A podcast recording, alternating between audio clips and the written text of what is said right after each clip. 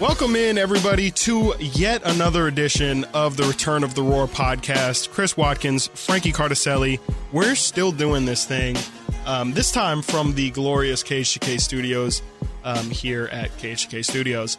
Uh, Why are we doing this? Well, me and you know what? Let's let's peel back the curtain a little bit. Uh, well, I, you you meant why are we why are we doing this to ourselves? Sure. I was gonna say literally why are we in office? Let's but- get literally why we're in office. we are literally in office because pandemic is starting to slowly come to an end, and me and Frank are slowly trying to come back into office. But Is it coming to an end though? you know, we'll see. Omni- That could be old takes exposed real Omicron. quick. Omicron is going to say, "Hold up, Omarion is coming. hold up." That icebox. Uh, Where they? Can I ask where they make up the names for? Yeah, it's not like isn't with hurricanes they like do the next like it's A Alphabet- so yeah, alpha? B will be like Brittany, C will be Corey, D will be Darnell. I don't think they do that with with COVID variants. It's people that are smarter than us. I guess we're Omicron. Does that word mean Omicron. anything? Like, Um, I mean, obviously there was the Delta variant. That's generally meaning like, oh, it's the fourth variant. Uh, you know, I don't Um, know. I don't They know. they seem to have jumped some letters there between D and O. I can't find. Does, it's like, is that like a word? Like, is Omicron a word before? I think it's a medical word that smart people that are smarter than us Ah. uh, know. Mm. And for idiots, sounds a little bit like a transformer. yeah, idiots like us, I think have to You know, like just take Decepticons and Omicrons and stuff like that. Yeah, yeah, for Yeah. sure. Which is what idiots like us would say. Mhm. Um, Shout out Shia LaBeouf. Shia LaBeouf. LaBeouf. Shia LaBeouf. Um, yeah. Uh, speaking of holes, Shia LaBeouf. Um, the Kings are trying to dig their way to the core of the earth and engulf themselves in a fiery inferno uh, of misery. Unholiness. yes, yes. I Uh, um, yeah. I honestly last night when the Kings were playing the Raptors, uh, it it was a thought I had. It I'm I'm 27 years old. I've been watching Young. the Kings. I think I've watched 90 percent, 95 percent of every Kings game since 2007, which means I started Yeah. when I was 12, really watching them, like sitting down and watching them. I don't know if I've ever been as turned off by a team than I am at this very moment right now. I just I honestly thought last night I would I want to watch like rerun like a, a show like The Office. I've watched a million times. I'll watch anything else right now. Scrubs, whatever. I'll watch any show that I've watched a million times that I've, I've seen before and know how it ends, opposed to watching this team just get ragdolled because they've been getting. uh, What three game stretch has been more humiliating? I mean, I can't think of a specific three game stretch, but to your point of like, I can't remember a time when I wanted to watch them less. Like, it does feel very much like the, you know, the Beno Udrih years where it's just like, we're not, like, we're not a good team. We're not winning. The difference between those teams and this team is like, yeah, Beno Udrih was our best player at those times. So, like, you shouldn't expect to win when the Spurs' seventh, eighth best man is now your best player.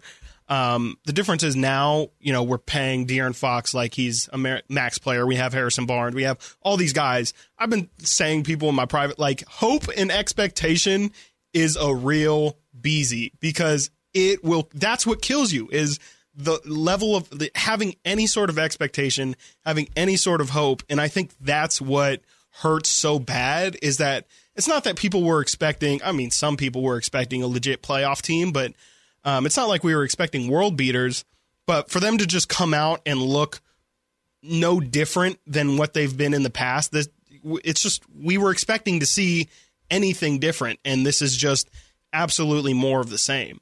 Um, and I, I just don't see how. I don't want to get into a tangent here, but I don't see how you can continue to roll out this group of guys, this this roster, and expect any different results than losing. You're just going to continue to lose basketball games because that's what we've seen that this this grouping of people is we've seen what their talent is. Every single person on this roster has played, has gotten some minutes. It's not Mo Harkless isn't getting 15 minutes. It's not Chimezie Metu needs to be in start in the starting lineup. It's not Damian Jones needs to play over Tristan Thompson. None of those things are the answer. None of it. None of it is changing how this team is going to perform. Like it might be a different style or, you know, look a little bit different, but we've seen it is not a consistent way of winning with this team. I think we all know as we didn't know already. I think we all know for absolute certain now. The answer to correcting this team's path, it's not on the current roster. Mm-hmm. This current roster is not going to solve the issues that have been happening over the past the whole season. Mm-hmm. 11 and 17 through 28 games. We're, we're not talking about a 10 game sample size anymore. We're not talking about, oh, it's so early in the season. Over 30% of a season is gone. Next up, halfway point. Not mm-hmm. too far away from now. No. About a month from now, we'll be halfway through the season. So it, it's we're at a point now where Monte McNair has to make a decision, and it has to happen quickly. And I know that because of the the play-in, and this is why the NBA made the play-in a thing. They wanted to have more teams like the Kings, Suckers. like, like the Minnesota Timberwolves, like the San Antonio Spurs that are out of the would be out of the playoff hunt in most years. Um, Sacramento, I have no idea how the hell it's possible. They're three and a half games out of a seven seed. And if you're looking at it from an eye test, this team's playing like they're 20 games out. It's just it's it's very confusing, but Yeah. they're running out of time because while they're sure they're knocking on the door of a 10 seed, they're pretty much tied. They're a half game back of Portland. They're one and a half games back of Minnesota for nine. How much does that matter? We were just talking to Jay Mars off off of um almost off camera, off mic, Off air. off air, and does and I, we should make it a poll. Maybe we'll make it a poll this week for KHDK. Does making the 10 seed do anything for you? Well, even if they do, hypothetically, make the 10 seed, are you going to be, oh my God, they made it? Wow. I mean, this is like my issue with to like make it a smaller thing and then expand upon it. Like it's it's people taking bad shots during a game. Like it's the process of how you win that matters. Like it's great if you take a bad shot and you make it and you guys win the game, but you won because you hit a bunch of bad shots. Like yeah, you win, but the process of getting there wasn't necessarily something that's sustainable and or something that you should really encourage as a way of getting the result. So like yes, if they get the 10 seed, whoop-de-doo, we did it. We quote unquote got over the hump even if I don't think anyone will ever say that, but getting the 10 seed might be the NBA might consider an accomplishment, but as a fan, like you should not consider unless things change, you know, and you know, I guess things can in theory change with roster moves and maybe the team gets some form of identity.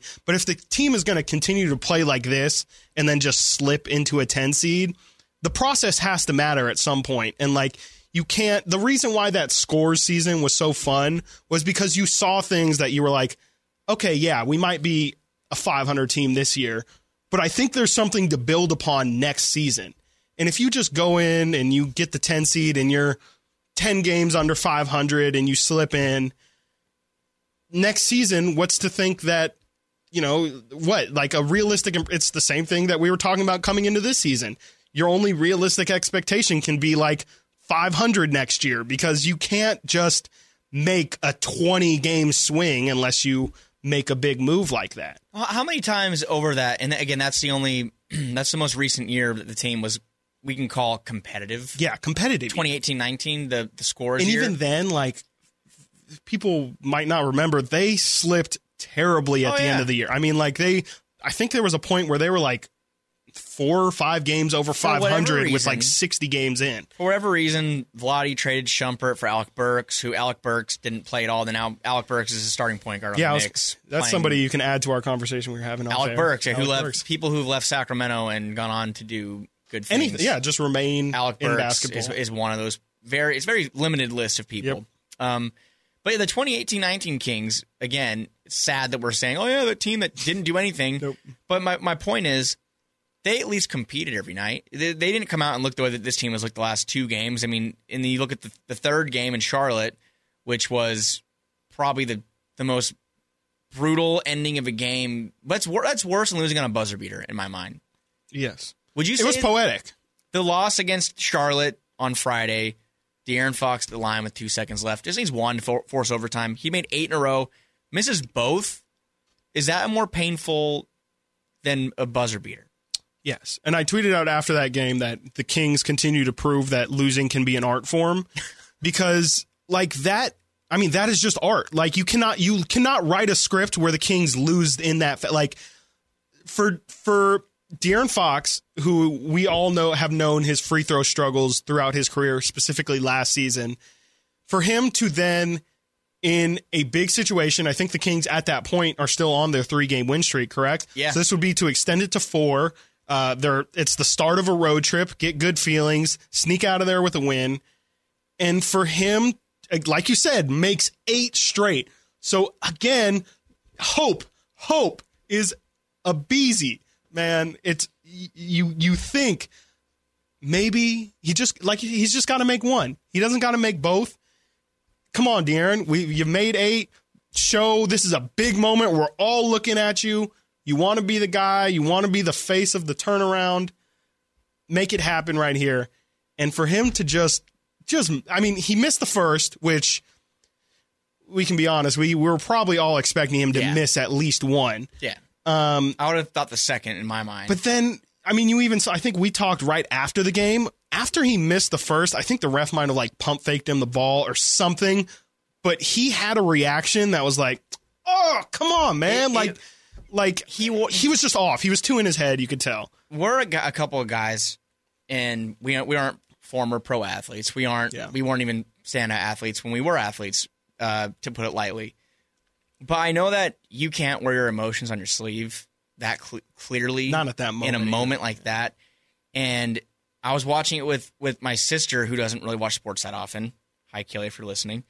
And and Allie, my girlfriend, who they both aren't sports people, and they're like, "Wow, he looks really nervous." And I was like, "Yeah, I think he does too." And that's not great. Not ideal. And I think everyone, and I saw on Twitter, people, everyone was pointing out the fact that after that first one did not fall, it just was so evident that De'Aaron Fox was in his head, completely in his head. And he even said after the game that he was trying to make adjustments after the first shot, and he he thought he went too strong on the first shot, back iron, so he shortened it up and he short armed it. Sounds like a free throw to me. I mean, yeah. That's being in your head. Yeah. that's not just Yes. taking the shot and No. play. And you know, they say shoot, don't aim. Yeah. Well, and that's and that's also, I mean, yeah, that's why announcers will always make the cliche of like, oh, it's good to see the first one go in because you just do the same exact thing on the second Muscle one. Memory, right? When you miss the first, that's when that's when the real pressure sets in. And if the first one wasn't pressure enough, like you said, I mean, like he he was wearing it on his face, like it was very clear he did not want any part of those free throws. You know, he probably wouldn't. I, I know he wouldn't say that, but. He, he would definitely would, would have rather anyone else been Yeah, at the and he'll be the first to say, "Oh my, he needs to do better." He knows, Yeah. and we're not sitting here saying, "Oh, Yeah, no, I mean- we- oh, yeah, he missed free. We know he. No athlete wants to make a mistake. Yes. No athlete, as much as people hate on them, and, and maybe that they're they are apt to make certain mistakes, and maybe Buddy makes bad turnovers, De'Aaron misses free throws. Um, they're not intentional. No. And I think we lose sight of that sometimes. But the point is, from a star player, um, and we've seen we've seen LeBron do it before. LeBron misses a- free throws all the done it. time, and you know Ben Simmons for sure. You know, the, everyone wants to trade De'Aaron for Ben Simmons. I guarantee if Ben Simmons is in Oh, that same situation, goodness. it's it's going a whole lot worse than that. How does that work out? Yeah, And I know De'Aaron Fox is not LeBron James, and he might not even be Ben Simmons, but uh, he kept him in that game single handedly, Yeah. which is one thing I think people need to kind of remember. He scored 14 points in the fourth that on the Friday. Terrence Davis scored, I think, eight, and then the rest of the Kings scored 0 mm-hmm. So, again, back to the roster. There's not enough talent on this roster right now, and I think we're all at a point where we're, we're waiting. We're all just waiting. Chris and I, like you all out there, probably like the, the team themselves, are waiting because they have to be. I was thinking about that the other day. Like, there's no way everyone, every single person in that organization has to know. Like, again, like this is not working. This group of guys is not working. Something has to be done. Something has to change. When and I've heard a lot about the tomorrow's deadline, the December 15th for the offseason acquisition restrictions. You know, you can then Yeah. trade like 60% of the league is being able to be traded, then 85 tomorrow is able yes, to be traded. Definitely. And that does have some sort of impact, but I still don't understand why I, and no one has made a move yet in the whole league, but something should have happened. Like this this Kings team isn't in a situation like everyone else. Like they made their their intentions known that they wanted to be a playoff team. We've seen for a long time that this team is not on that trajectory. So it's strange to me again for the second straight season we're sitting here waiting for Monte McNair to make a move when something clearly needs to change. Last season we didn't see any major move and just kind of waited it out and it ended up being a pretty big dud. I don't think that'll happen this year, but I do also don't understand why we're putting us ourselves in the situation to be in that situation again. Well, the biggest move that Monte McNair has made in his time as GM was an was an almost move. That's yeah. only, it was the the Buddy Hield for mm-hmm. Kyle Kuzma, uh, Montrezl Harrell, mm-hmm. KCP, which has worked out very well yeah. for Washington. Yeah. We see Washington this week. I think Kuzma's they're going sliding to be pretty out. bad, but yeah. Well, they they they were they were amazing at the start of the season, and those guys COVID. are playing great though. The whole league's kind of going through some COVID issues yeah. right now. Again, back to the, we said at the beginning, the pandemic was scaling down. Uh, it's scale. It's it's. I think on the NFL. I think too, they canceled a game the other day for basketball. The NFL then, uh, was the most positive yeah. test they ever had in one day. Um, so yeah, I uh, I don't know if, if some of these guys are going to be playing for Washington. Does that matter? No, because back to the Charlotte game, half of their team was not playing because of health and safety protocols. Mm-hmm. Um, but the point was, point being, Monte McNair's biggest trade, biggest acquisition didn't even happen, and it would have been a good move, sure. Both of them would. But the the both almost moves would have been great. The DiVincenzo move, the the Harrell Kuzma uh, but almost uh, doesn't cut it. Yeah, and we're still here at the same roster, yeah. mostly that Vlade Divac's yeah. put together himself. Yeah, I saw someone on Twitter last night. Again, one of the Kings Herald guys. I think it was um, it was Tony. Tony. It was Tony Ziptera said another another bad loss for Vlade Divac's roster. So yeah, yeah. I mean, it, it is. is. It just is his roster. Uh, I mean, the, the only two players that you could say Monte really you know, has put his identity, not identity, but put his stamp on is Tyrese and, and Davion. And both of those guys aren't really making much of an impact in terms of winning. Obviously, the team hasn't been winning, but um, Tyrese has had a very, very up and down year. Uh, and Davion is now starting to get a little bit uh, more. I mean, he's he's had a very good, I think, month, five stretch of games yeah. here, but uh, defensively, we haven't quite in the Cleveland game. You saw the intensity pick back up, but even him uh, after that game in his press conference said, like, I need to pick up the ball pressure all game. It can't just be like a second half or like once I get into the flow of things. Like uh, he will even admit, like his defense has not been. I won't say as advertised, but it hasn't been what's been necessary uh, for the team to succeed and it's not you know it's not Davion's fault. He's a rookie. You know, it's not Tyrese's fault. He's in his second year, still trying to figure out his game. But um, those guys are Monte's guys, and you know that we're not getting. It's not significant impact. You know, like Harrison Barnes and and Richaun Holmes are two guys who have made a lot more impact than those two guys, and you know those should realistically be our those are our role players, and instead Davion and Tyrese are playing that way. Yeah, I am um, looking at the the the list of names we were just talking about, mm-hmm. Harrison Barnes has been a name that Harrison Barnes since coming back, and the first game back was pretty. He had a pretty good night against the Clippers or uh, Orlando, but since then, three games, we're looking at seven points per game, twenty five percent from the field, twenty five percent from the three point line, and four rebounds. It's just he. Yeah. I feel like, and we said it last year and this year when the, when Harrison Barnes plays well, the Kings play well, and you look at those three games right there, and it doesn't all fall on one player. Of course not. Um, but Harrison Barnes is, is yeah. not even playing like Harrison Barnes of old. He's. It, I'm wondering if it's his, mm-hmm. his foot. Could it be injury affecting him? Uh, his minutes have been limited. 26 minutes against Charlotte. He didn't play down the entire closing stretch, and Buddy Hield did. And Coach Gentry said after the game that Harrison felt fine, but for whatever reason, he just didn't put him back in, which is kind of intriguing to me. Uh, and then obviously the two blowout losses, I'm, I'm assuming their minutes were limited because um, of how horrific it was. But if HB is not going to be playing the way that HB usually plays, yeah. if Tyrese Halliburton's going to be as inconsistent as we've seen him play over the last couple of days, if Buddy Hield is going to be as bad as Buddy Hield's been for the past two three weeks, there's there's no there's no situation where this team can get back. It just a move will need to happen sooner than later, or else we're not even going to be looking at a 10 seed. We're going to be looking at Another lotto trip to the Mm-hmm. lotto. So um, I think the Kings are like what four game, like the fourth worst record right now in the NBA. Like they have the fourth pick in the draft or something like that. I heard yeah, fifth. yeah, it's um, Tankathon is our friend again. Yeah, But it's um, we talked we've talked about this stuff all already, and it's exhausting. yeah. I think I'm at the point now where it's just. I mean, we've been in in wait and see for trade mode, but I like now. I don't think anyone.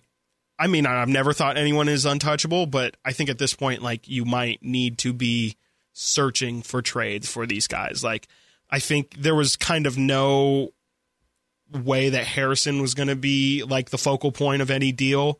I think now you need to start exploring maybe, you know, can Harrison get us something, especially with his play of. I mean, I just think from a fantasy, you know, if this was fantasy sports, okay, Harrison had a ridiculous first month or month and a half when we saw him do it last year.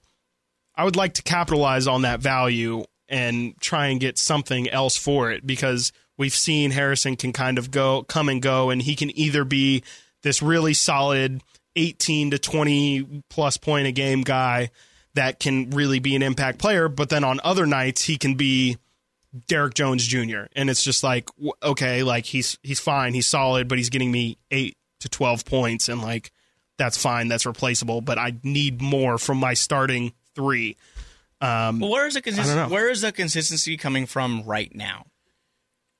Marvin and De'Aaron. I mean, kind of crazy. I wouldn't even but- say. I mean, Marvin has been consistent in his limited role. Like he obviously hasn't been putting up 18 and 12 every night, but he's been at that 10 and 10 every night. De'Aaron, De'Aaron's been consistently our best player, but what that best player is is very wide. Very. I mean, like I think the other night, uh, he he was our leading scorer with like 15 points or something like that, and then uh, last night uh, against um, was it Cleveland? Wasn't last night? Um, who was last night? Toronto. Toronto was last night. He It's had hard to remember all Yeah, these. he had what 25, 26 points, something Yeah, like tw- that. 29 And then night, De'Aaron. nobody else. I think Marvin was our next leading scorer Well, at ten. So it's like Marvin- what he is as a best player varies. Marvin, his last five games, he's averaging 11.6 points, Mm-hmm. nine rebounds, 47% from the field. Uh, he turnovers are 0.2. I mean, he, he's he's making good decisions. Mm-hmm. This is the best basketball I think he's played. I mean, again, he's played in longer spurts than the This is spurts best team seen, basketball for sure. But he's he's doing all the right things, and that's great. And it's going to raise his value for sure. Like his value, it still might be low, but it's going to raise his value. But the problems of his team, I don't think Marvin Bagley is a problem on the floor. Uh, De'Aaron Fox, he has been playing very well as of late. If I can pull up his recent numbers, I don't believe he is a problem. You can point at the missed free throws the other night, and that's its own thing. But um, since let's go back to I think this is a ten game span, eleven game span, twenty three points per game, fifty percent from the field, four assists per game, four rebounds per game, and he's shooting thirty percent from three, which is not great by any standards, but It's higher than his season average. he was shooting around 15% to start the season. He's up to 26% now. Um, 45% in the field. He's averaging 21 and 5. That's those are good numbers. Yeah. They're not all-star superstar numbers like they were last year, but um, the consistency is coming from De'Aaron Fox, it's coming from Marvin Bagley. There's zero consistency from Harrison Barnes, Buddy Hield, Tyrese Halliburton. Richaun Holmes has been injured, Yeah. so you're not getting anything from him right now. Um, Well, and the problem is too with these guys. I'm thinking of like their impact. It's all scoring. Like Harrison Barnes, if he's not like, it, there's no need. Harrison Barnes shouldn't have to give you 20 points a game for him to have value. Like he just, but during a game, it's not like he'll ever have. Oh my gosh, Harrison was really like dishing the. Ball. He had six assists tonight. He didn't have. He has six six assists, 12 points, eight rebounds. Like where are those games? Where are the games where you're like Harrison had three blocks today, or he really locked down Paul George today? It's just you don't see it, and you know I'm picking on Harrison there, but you can apply that to any. You know, uh, Marvin. That's not really being asked of him. Richaun, where is Richaun's? If he only has eight points and isn't getting the ball, why doesn't he have 15 rebounds or something like that? Um, it's just uh, something besides scoring, and the team needs playmaking. Obviously, De'Aaron's assists are incredibly low for him. That's because Tyrese has picked up more of a, a playmaking role. But Uh, even Tyrese, I think, is at six assists per game. So for your two guard, your starting guards to be averaging ten assists a game, like you can get better than that, or you need better than that from from other positions. You need the ball to be moving a lot more. You can't just have these two guys be the the engine for your team because you know they they're just going to wear out and they're not that good yet. Um, it's tough. I don't know. I think I think if they were going to bring in more, you know, if they were going to make a move, it's I think I've said this on air before, but the team is kind of built on Jenga blocks where it's like, you know, you trade Buddy. Well, well that- now you have no let's do shooting that right now then, Yeah. because I mean that's pretty much all we have. That's Again, that's that's all the have to talk convers- about That's the only So- conversation I want to have about this when team. you can let you you run point on this. Then we talked about with Jay just a few Yeah. moments ago. What what is your? We've seen the Kings linked to Sabon, Domantas Sabonis. We've seen them linked to Miles Turner. Then we've seen it kind of be disputed a little bit here and there. I know Jason Anderson from the Sac Bee had a he had a piece come out that said the Kings are actually not looking at those two, but they're looking at mm-hmm. Ben Simmons, which we have seen multiple outlets, the Athletic, now Sac Bee, claiming that the Kings are in on Ben Simmons. They're one of a, a third of the league that are trying to get Ben Simmons. Everyone wants Ben Simmons, but is there a way the Kings can get one of these guys? Because you, you started kind of throwing out some options. Do you have like a f- what is your offer? What is your okay? We're gonna pick up the phone. Let's talk about it. okay. To to both of those guys, Let's let's do Ben Simmons because and then we'll do Ben Simmons. Then we'll we'll do probably I'd say Sabonis is the t- I know Miles Turner is a Kings target, but I think mm-hmm. that it's Sabonis or, or Simmons. That's just the way things look like they're unfolding. I think it's tough, especially. I mean, it's been well known that Daryl Morey wants a star if he's going to trade Ben Simmons. He he doesn't want to do a you know a Buddy Hield Marvin Bagley five picks or whatever, or maybe five picks would do it. But he he wants to try and get a star out of this um out of this trade. So with that said, I think I think you have you just have to start the conversation with one of De'Aaron Fox or Tyrese Halliburton if you're actually trying to get the deal done. It's a non-starter if one of those names is not involved. Do you think Tamori? Tamori, yes, absolutely. I agree. I, I think McNair would try and exhaust every option he has um, before getting to that talk, but I think Daryl at the end of the day would just say like, I can't, I can't do it unless at least Tyrese is in that in in in the talks. Um, even then, like it's kind of a conversation of what you want your future team to be. Uh, I think I've heard, you know, there, there's been much talked about the fit of De'Aaron and and Ben Simmons, two non-shooters, um, two big ball handlers who can't shoot, and how would they play off each other um, when the other doesn't have the ball? I think those concerns are pretty legitimate. Um, I think it would just require the Kings to be a different style of team. You might see them kind of lean more heavily into being a, a defensive team and maybe, you know, not, you know, a 130 points a game kind of team. Um, maybe, you know, something more like what the Knicks were last year where they they they know their identity, they know what they're good at, and they know how they can win games, and that's the only way they could. Um, but the possibility of Tyrese and Ben Simmons, I think leaves your roster with a little bit more room to play with. Tyrese isn't quite, you know, it doesn't quite have the usage percentage De'Aaron does. He doesn't. Um, I mean, you know, that's kind of out of fit right now. But I don't think even if Tyrese were your starting point guard, he doesn't seem like the kind of guy who just looks. I mean, not that De'Aaron looks for his either, but Tyrese really like we've seen him post multiple single digit games this year. If if he doesn't feel like his shot is is there, he's not going to search for it really. So I think in that sense, it'll be nice to have him as a shooter. Uh, he can play off ball. He can you know extend the court when Ben uh, is, is playing point guard. But um, I'm kind of rambling, but No, I just think that it's it's when it- tough. I mean, it's it's a like I said, it's a balancing. when act. it comes down to it, I think that if the Kings are going to make a big move, and I think people are are speculating that they're going to try, yeah, they may or may not, but I think it's going to take one of De'Aaron Fox, Tyrese Halliburton, or Davion Mitchell to be moved. I think that's definitely. ab- 100%. Like you said, it's a non starter. If not one of those names are involved for any teams, because no one's just going to take the the the old reliable, like the meme we've seen of Yeah. the. I think Brendan Nunez posted a lot. The old Yep. old reliable Buddy Hield, Marvin Bagley. Yeah. That uh, that's not going to. If if it was going to get you Ben Simmons, it would have gotten him already. So I think it's like going to be the uh, there's a famous cliche: one for me, one for you. yeah, it's going to be like that, where it's like, all right, the Kings really want to move Buddy Hield. That's our like Buddy Hield's going to be included in any deal. I'm not saying Buddy doesn't have value, but like if the Kings are going to make a move, they definitely want to move Buddy. That's what I would guess. I, obviously, that's not sourced really at all, but off of pretty much anything that anyone has said, it's pretty clear that the team is the team feels like Buddy is a problem. Um, yeah. and so yeah, I I think that's also kind of tough because you know you're you're already starting with here here's two players that have to be involved in this deal. Um and then you have to kind of fit everything around that. I think it's probably going to end up being a lot of draft picks that gets the deal done for Sabonis or or Simmons. I just how much it ends up being and like the protections on it are, are definitely what's going to be the key for yeah. how people feel. We're at a point where where we're we're gonna have to leverage the future on. Yeah. I'm, I'm talking three, four first round picks. If they want to make these deals happen without giving up Tyrese or one of these these younger guys, uh, Davion, Tyrese.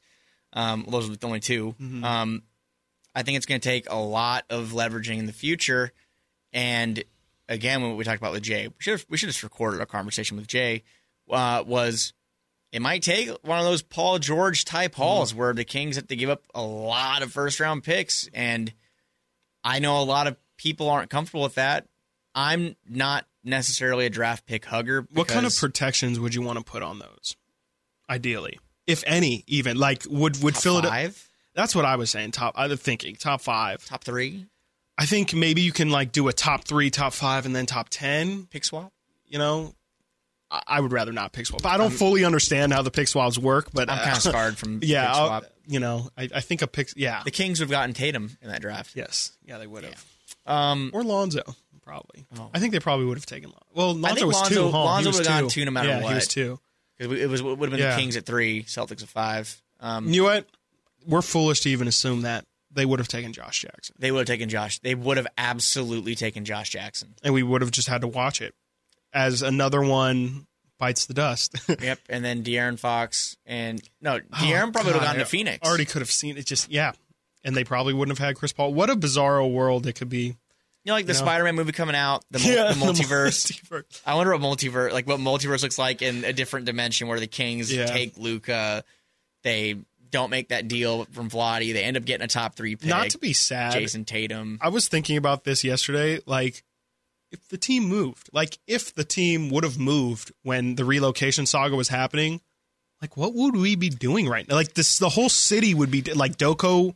DOCO I, I would say DOCO wouldn't be ninety nine percent sure would not exist. No, I wouldn't do I don't think anything would be in its place. Like yes, downtown. Uh, It'd still be the, it? the mall, the, uh, downtown mall. The downtown mall was not thriving in any. I think I'm pretty sure the downtown mall was pretty much already dead by the time it was dead, but I think it was not literally No, dead. I think there was like a obviously Macy's was there. They had like River City Brewing and a Starbucks still open. it's sad. but, it's um, sad. yeah, I just just I was thinking about that the other day. Just like I, um, that multiverse of like, are you and I here? even? Yeah, I, I'm probably we're probably not recording this podcast we right probably, now we- we, probably don't even know each other. yeah, we would not even met no, no. because I would never have worked with the Kings. That would never brought me here. I probably would have gone to Stanford. Yeah, Um, I probably you know. would be like a Harvard graduate, Thanks, Kings. And I'd be Sick. naming the, Awesome. the Omicron. Yeah, we- yeah. we'd be it would have naming been it. called the Carticelli variant. Yeah, we'd be well, naming it. Ooh, you probably Ooh, actually don't, I don't want that. Well, it's like I, I just went and saw um I saw Don't Look Up with Leo Oh, DiCaprio okay. coming out. I s- it was in theaters, so I saw it.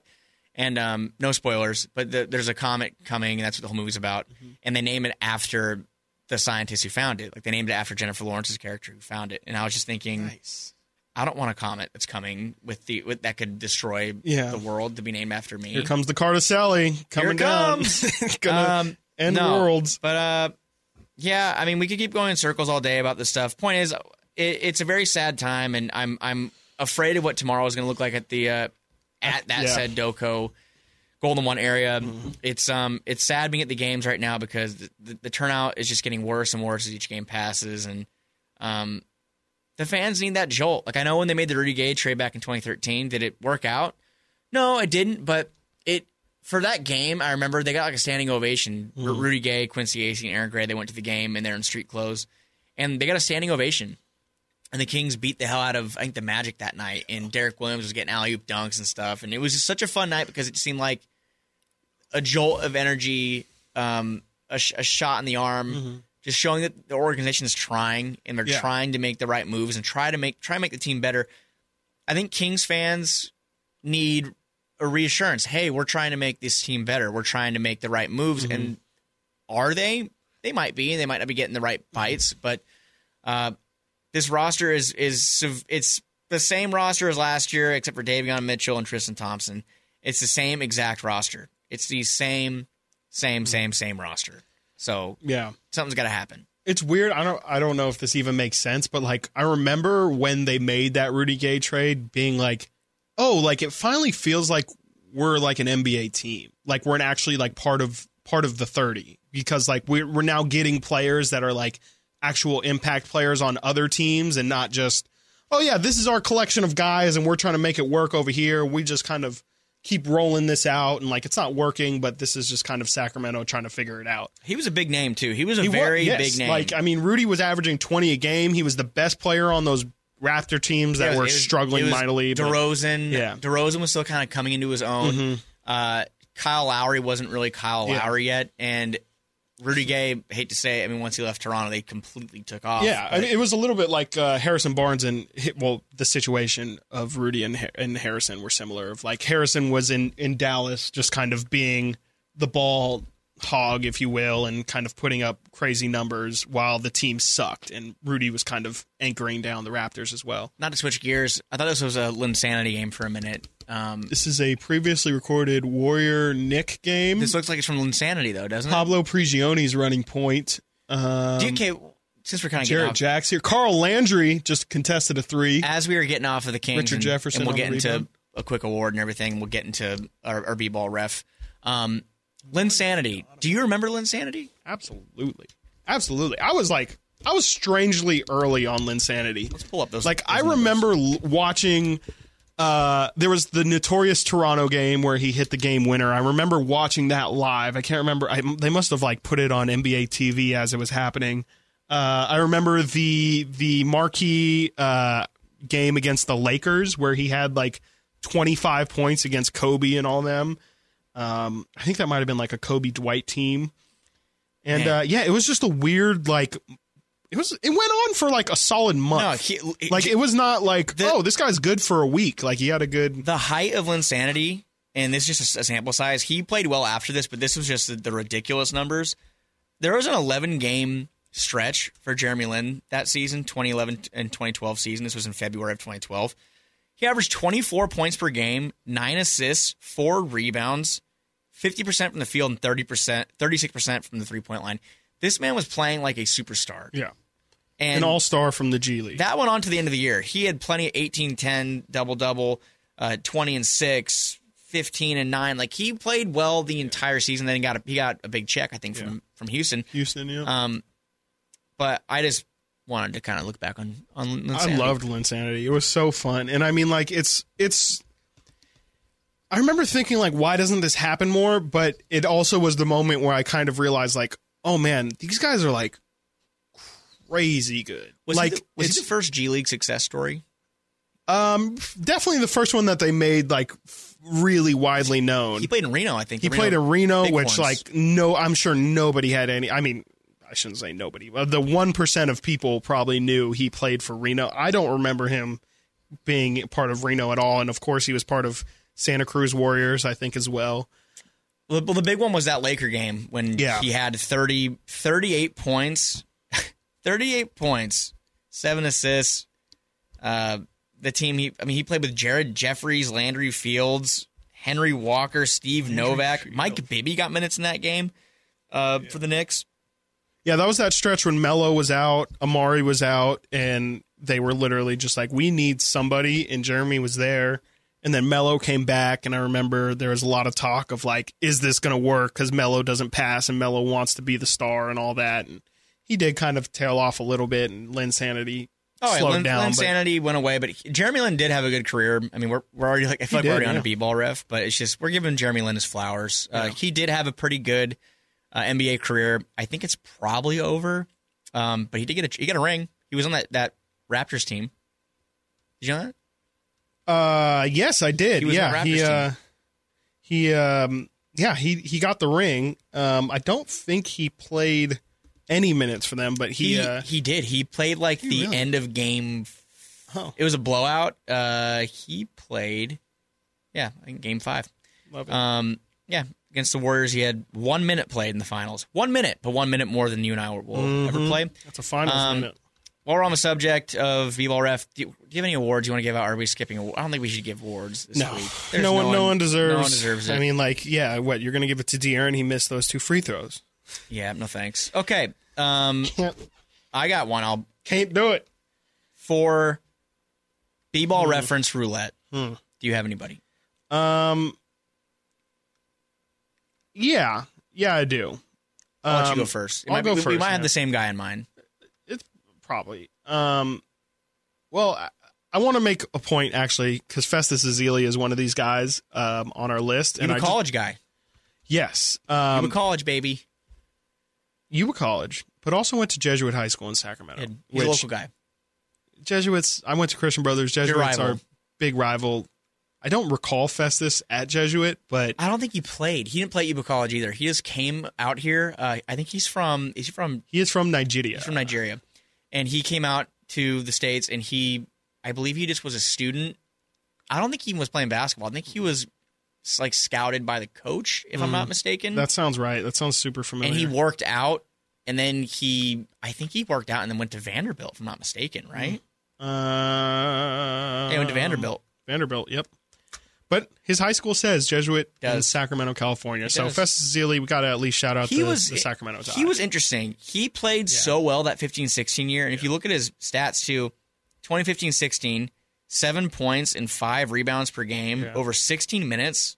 Then he never played again. yeah, if I'm not mistaken, he got hurt. He signed with the Blazers and then got hurt. He never played- Never played. Never played again. I mean, per 36 minutes, he was averaging 15 and 12 Mm. per 36. Um, Yeah, he was kind of like the Warriors when they. I mean, they were obviously searching for a center when they had no money because they had spent it all on Clay and Steph and KD and Draymond, and so they were like, we need to just patch together.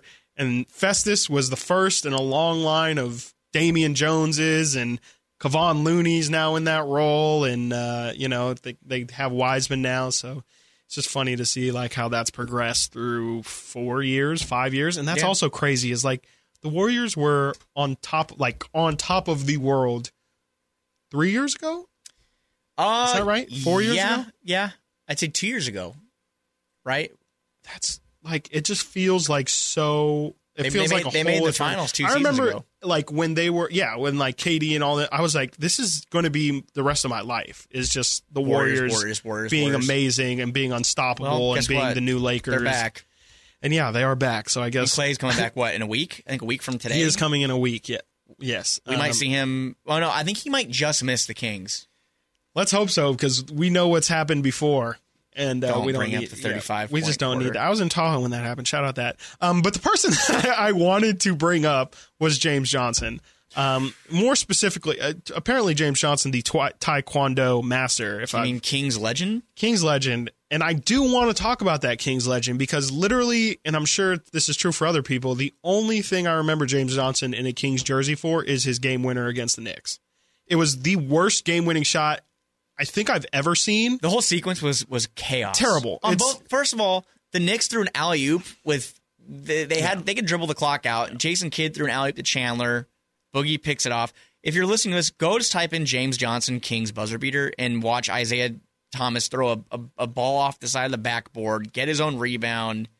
Like run to the corner and then just like I then he shot it again, right? And then doesn't I think the No, miss I think, goes Sol- to I think John John Salmons took a shot or something. It, it was- Yes, yes, Yeah. John Salmons takes a shot. and got back tapped It by gets- Boogie. I yeah, think. and then it goes to the three point line, and James Johnson catches it almost like the Robert Horry tip. And I'm sorry to mention that, but it was it was the same exact kind of thing. he dropped an RH bomb on yeah, I know. the pod. I know. Um, and he he like it was the it's also like the ugliest shot I've ever. He like completely rocks his body and like cradles it and just pretty much hucks it at the rim.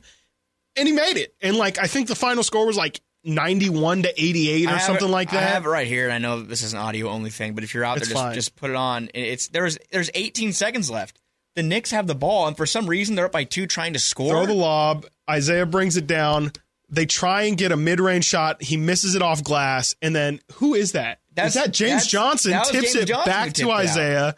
Isaiah throws it to Salmons in the corner. Salmons throws it to James Johnson at the top of the key. That's what it is. And it's not an. Horry tip. It, it was not a John. Solomon shot attempt. Jimmer Yes. Fredette's on the floor No. going crazy. Travis Outlaw, Kings legends. Yeah, who Um, name everyone who's on, who's on the court right I there. So good- Isaiah, John Salmons, James Johnson, Demarcus. Ty- Tyler Honeycutt, uh, um, other people. Yeah, there's a lot of old old people that aren't on the team and didn't do anything in the league. Like John, I mean, Uh, John James Solomon. Johnson, yes. And what I remember James Johnson for that season specifically is he could not make a shot to say like I've never seen somebody so poor at offense as James Johnson was that season.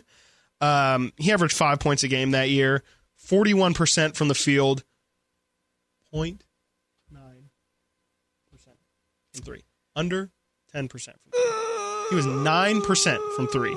That's not great. That that was like I think that was the first three he'd hit all season on that on that game winner. I'm That going to check right now. It I'm was going the to check first his three. team totals. It was the year. first three he hit all season long on that James Johnson Kings buzzer beater. I promise you. He made two threes that season. And that was the first. he one. was two of twenty-one from three that year. Then he became kind of a shooter. Kind of became one. He did. I mean, yeah, he never shot worse than that. That's that's for sure. He never shot nine percent from three again. I would hope not. Um, my last one is someone I think deserves some respect, and he probably will be a guy we see as a coach at some point in the future in our lifetime. And he's only 37 years old. Brandon Roy. Brandon Roy's only 37 years old. Did you know that? No, I didn't. That's so sad. That is sad. That is like depressing. He was Chris. He was your age. Yeah. My, Yes. a little younger than I was when he when he had Yeah, to leave when the he league. stopped. Yeah. He was those years though, from when he was 22 to 25. He averaged over 20 points per game. He was a three-time All-Star. Had those big moments in the playoffs for the, the early Portland teams, the pre-Damian Lillard Portland teams. Um, that's that's like the prime LaMarcus Aldridge, Wesley Matthews Portland teams, right? Yeah, those teams. I mean, those teams were so good. I mean, yeah, Lamarcus, yeah. Fit, Robin Nate Lopez, McMillan, Andre Miller, so good. young young Batum, a baby Batum. Mm-hmm. Uh, Lamarcus Aldridge was even a 24 year old, 25 year old. Um, Travis Outlaw was a role player back then. Anthony Tolliver, who I feel like has played basketball since 1974, even though he's only 32 years old, um, was on the team as well. So yeah, that's sad. Brandon Roy though is going to be a good. I mean, he's already been what coach, high school coach of the year, I think, for, yeah, for the state of Washington. think, yeah, he he coaches high school. He coaches AAU. He's kind of you know he's bounced back into a nice little basketball life, which is good for him. I'm sure. I, I can't imagine how tough that is. Like as especially to have done it, like to have actually reached the point of being a good player. Like it's one thing if whatever if Marvin Bagley's career ends tomorrow, he can be like ah like injuries just never got me there, and like that's frust- That's its own set of frustration. But to have known like nah man like i i was it like i i would have made hundreds of thousands of millions of dollars Yeah. like and it just I- out of your control like it's just your body failed you and that's ah man like that's, It's a bummer. that's some I real sad Sorry, stuff. we're on a sad one, but that's kind of the tone of the pod. Um, saying that brandon roy made 99 million dollars in his career really, 99 million dollars he must have gotten paid kind of like the Prince Fielder deal, where he had Uh, to retire because of injuries, and they, they So contract. very strange here. I'm looking at his his his breakdown. He got a new contract going into the 2010 season. Uh, played through it until the 2013 season. He made uh, escalated from 13 to 16. Signed a one year deal with the T Wolves, and then signed. No, I think that, two years. that Is that like deferred? It must have been Must like have been, right? money because they paid him forty million after he'd been retired for two years.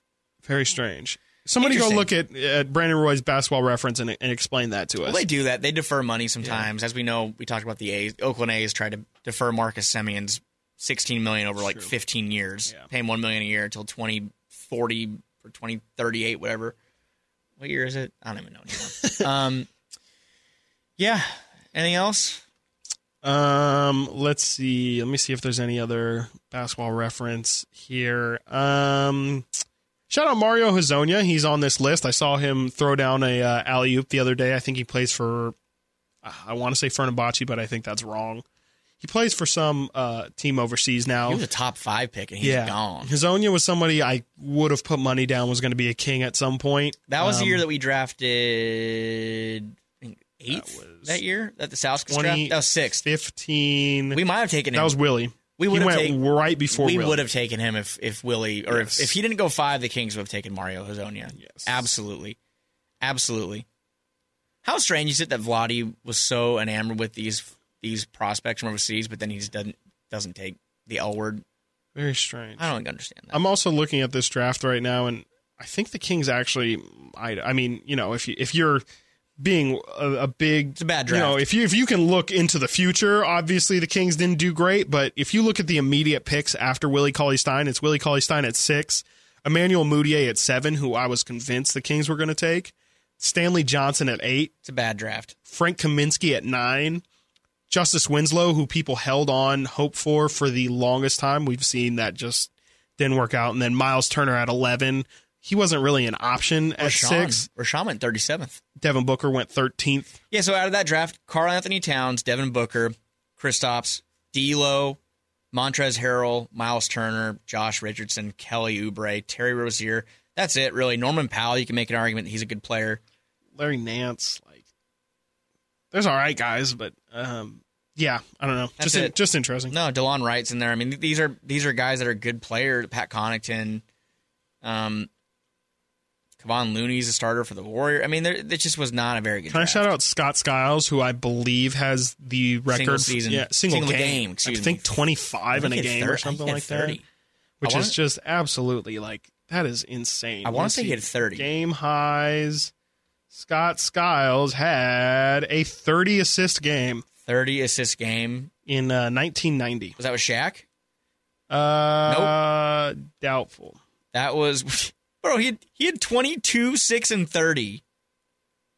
Rajon Rondo is shaking. Golly, That looks fake. That looks like a seven 2K. to 13 from the field. I mean, and they won by 40. Dennis Scott had eighteen. Jerry Reynolds, not our Jerry Reynolds, but a Jerry Reynolds scored twenty seven. Yeah, that is insane. Yeah, and this was a Magic team that this victory, this No, they're bad. this victory put them at seven and twenty three. Hey, they finished the year 31-51 though. Not bad. So you're saying there's hope? They want to run. Yeah, they want to run. Well, the Kings go on a run. Doubtful. Remains to be seen. Uh, upcoming schedule for the Kings. They're going to be at home. We're going to have to get comfortable. They're going to Yeah. be at home for a while. A lot of home games coming up, and this this could get very. If the Kings continue to play poorly at home, we're gonna. It's gonna get. th- There's not gonna be a lot of fans there, but the fans there are going to be loud. This is not an easy stretch coming Booze. up. Washington is tough. Memphis is tough. The Spurs kick, you know, I can't say curse words as much anymore now because of certain stuff. things. Uh, the Warriors are gonna. I mean, that's a scheduled loss. Clippers, Memphis, OKC, Dallas, Dallas. Yeah, uh, OKC in there even even beat the Kings this year. So it, there- there's no more looking at the schedule saying, "Oh, it gets easier." There's no more of that. No more because the Kings wins that they've picked up have made zero sense. Beating the Lakers, being the the, the Blazers. Um, it all makes no sense. So we'll see what happens. And yeah, this is why we cringe. I think we mentioned it last time we were recording, but this is why we cringed when uh, Luke King, I believe, uh, at practice said, "Yeah, we have some some uh, stretch of winnable games here coming up, and and uh, yeah, all- you we know, all we look forward that. to that." Um, and yeah, that's uh, you know, that's uh, That's all right. Yeah. Jay Jay Mars is saying something yeah, to us. You know what he's saying? No, I don't. Um, all right. Well, but on that uh, note. on that note, we're going to wrap it up. And uh, for Frankie Cardicelli and uh, I'm Chris Watkins, Jay Mars is speaking on the other side of the board. I don't know if he's saying things to our podcast, but we'll find out. Uh, thank you all for listening. And I, I think he said it's not recording. I can't hear him. I Oh. still can't hear him. We can't hear you. Anyways, uh, that's it. It might not have even recorded.